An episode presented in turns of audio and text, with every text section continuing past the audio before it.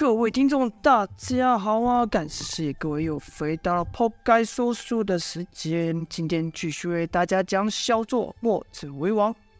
上回说到了，石刚发现有敌人进了客栈，便跑来和公孙丑报讯。公孙丑听完后就说：“哼，好啊，我还想去哪找人呢？没想到自己就送上门来了。”谭明就问道：“谷主可有计划，要怎么对付这帮人呢？”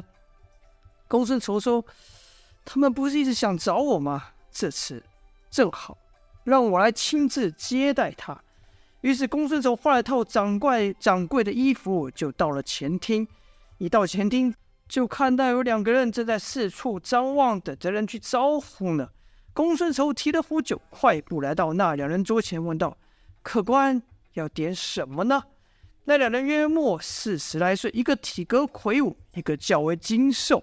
瘦的那位捡来人招呼，就说：“你是这的掌柜吗？”公孙丑说：“是啊，小的就是。”瘦的说：“听说你这酒好喝啊。”公孙丑说：“小店酒是不错，却不知客官想喝哪一种酒呢？”壮的那位就接道：“女儿状元花雕各上三坛吧。对了，不要分开上，要把那些酒都混在一起上。”公孙丑说：“哦。”这几种酒味道都不一样，要真混在一起，那可会变味呀、两位客官可知道会变成什么味吗？壮的那人马上接道：“梨花，梨花味。”公孙丑又哦了一声说，然后小声说道：“两位是自己人呐、啊？”壮的立刻回道：“没错，正是自己人。”公孙丑说：“两位想是知道寨里最近出事赶来相助的，对吧？”瘦的那位说：“对，没错。”公孙丑就倒了两杯酒，说：“啊，原来是自己人呐、那可不能怠慢了。”就在那两杯水酒要放到桌上时，公孙丑一使劲，就看那两个杯子朝两人手上的穴道撞去。那两个人出手也快啊，立刻把酒杯给扣住。公孙丑见状，眼睛一亮，心想：“哎呀，适才我已经用上了七成力，这两人好快的手法。”撞的那人声音就沉下来说道：“不是说了自己人吗？”公孙丑说：“是啊，是自己的。”瘦的那个觉得事有蹊跷，立眼瞪向公孙丑说道：“那你这是什么意思？”公孙丑说：“两位别误会，哪有什么意思？只是刚刚突然想到了一件事。”壮的那位就说道：“什么事？”公孙丑说：“也不是什么大事，我只是想到另外一种酒更适合两位，那就是梅花酒。”公孙丑这话一说完，就以迅雷之术朝瘦的那人穴道点去，眨眼间，啪啪啪啪啪，两人已经相交了十几招啊！可十几招过去，公孙丑都没点上对方的穴。原来那人出手丝毫不比公孙丑慢呐、啊。而壮的那人见公孙丑出手，便骂道：“输了自己人还动手！”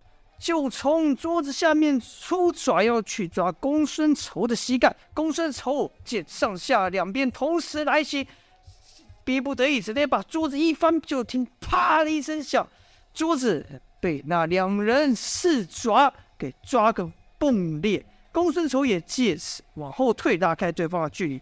那壮的还不明白了，为什么输了切口还动手？兀自骂道：“怎么输了自己人还动手啊？”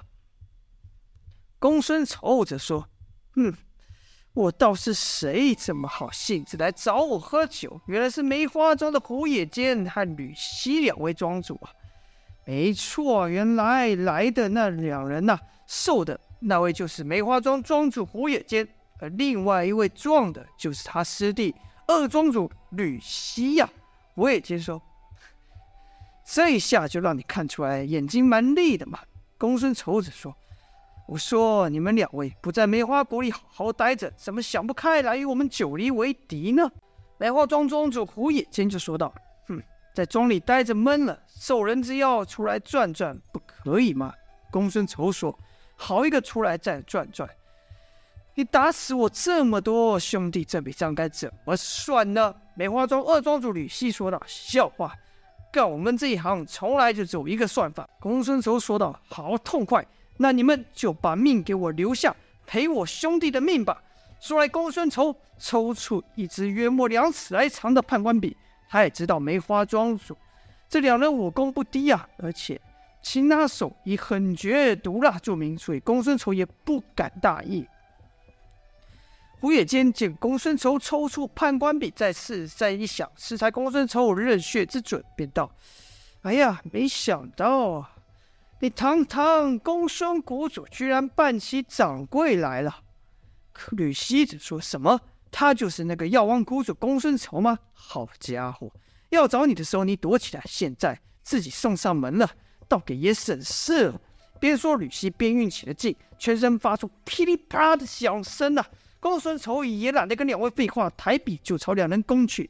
就看那判官笔在公孙丑手中宛如活了起来，就无数种变化。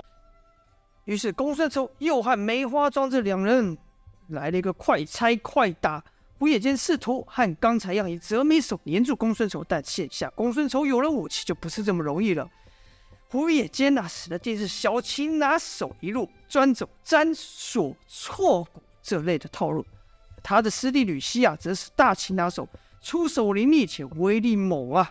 公孙丑知道厉害，一个不留神，要是被吕西给抓住，这一手恐怕就要废了。所以见胡野间过来，立刻使出内力把他震了回去。那边吕西出手生风，另一边的胡野间则出手安静的很。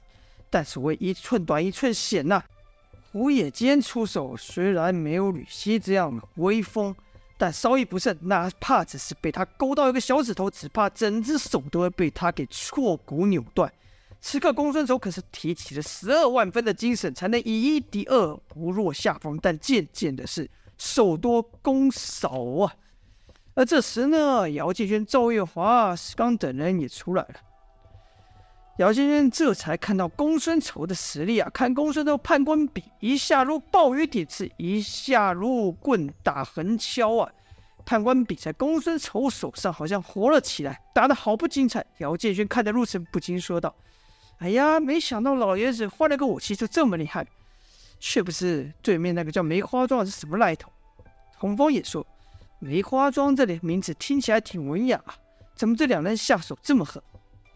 赵月华知道童风、姚建勋两人对江湖事所知不多，便说道：“你可别听他们名字取的文绉绉，以为他们吃素，他们办起此来吃很多了。这梅花庄啊，在绿林道上是出了名的，行事狠辣，不择手段，逼良为娼、打老携幼，这事对他们来说根本不算什么。听公孙叔说啊，有一次他们的生意被对头给抢走，你猜他们怎么了？”童风说：“自然是找对方理论去了。”赵月华说。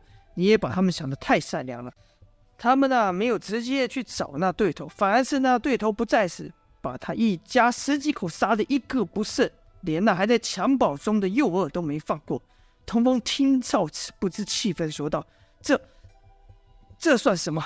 这下手这么狠，简直禽兽不如啊！”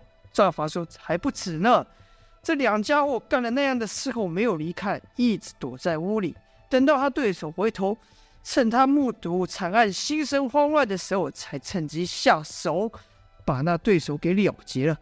童风气得双拳紧握，说道：“卑鄙，卑鄙的小人！”几人正说话时，就听吕西说了声“招”，原来是他绕到公孙丑的身侧一个死角，一爪抓来啊！公孙丑前面正在和胡野间快速交手，吕西原想这一掌就能把公孙丑给拿下，哪知道公孙丑看都不看，回掌相交，砰的一下，震得吕西倒退两步，公孙丑也被震得往后退一步。胡野间见两人合手都拿不下公孙丑，心里也着急，心想：这公孙老找我不好对付啊，要败他也只得在百招之后。而赵月华等人对话吸引了胡野间的注意，胡野间就想。南宫烈那小子不是说赵天烈的掌上明珠和这老头一起失踪了吗？现在这老头既然出现了，那女的岂非就是赵天烈的女儿吗？既然如此，我还跟着老二在那边耗什么？擒下了他女儿，那赵天烈还不得听我的？一念至此，胡野间就对他师弟吕西喊道：“别在这跟老头耗时间了，是风卷残云收拾他！”就听吕西大喝一声说：“好！”看我封住你的手，还有什么能耐？以一敌二，就看吕西双掌放下翻飞翻卷，形成一股强烈的巨旋，把公孙丑的行动暂时给封住。公孙就感觉有一道如利刃的旋风由下而上朝自己的肩上旋来啊！同一时间，胡野间这暗使一个虚招，假装要攻公孙仇，其实是朝赵月华攻去。就看胡野间如猛虎扑羊般要抓到赵月华的时候，一道紫色的身影窜出，胡野间想也没想就朝那影打去。胡野间也知道他的师弟啊，没办法拖住公孙仇太久，要想拿下赵月华，须得趁快，便使出了他的绝技梅花三弄。好了，这就是本章的内容了。到底赵月花会不会落入胡野间的手上呢？就待下回分晓了。感谢各位的收听，今天就说到这边，下播。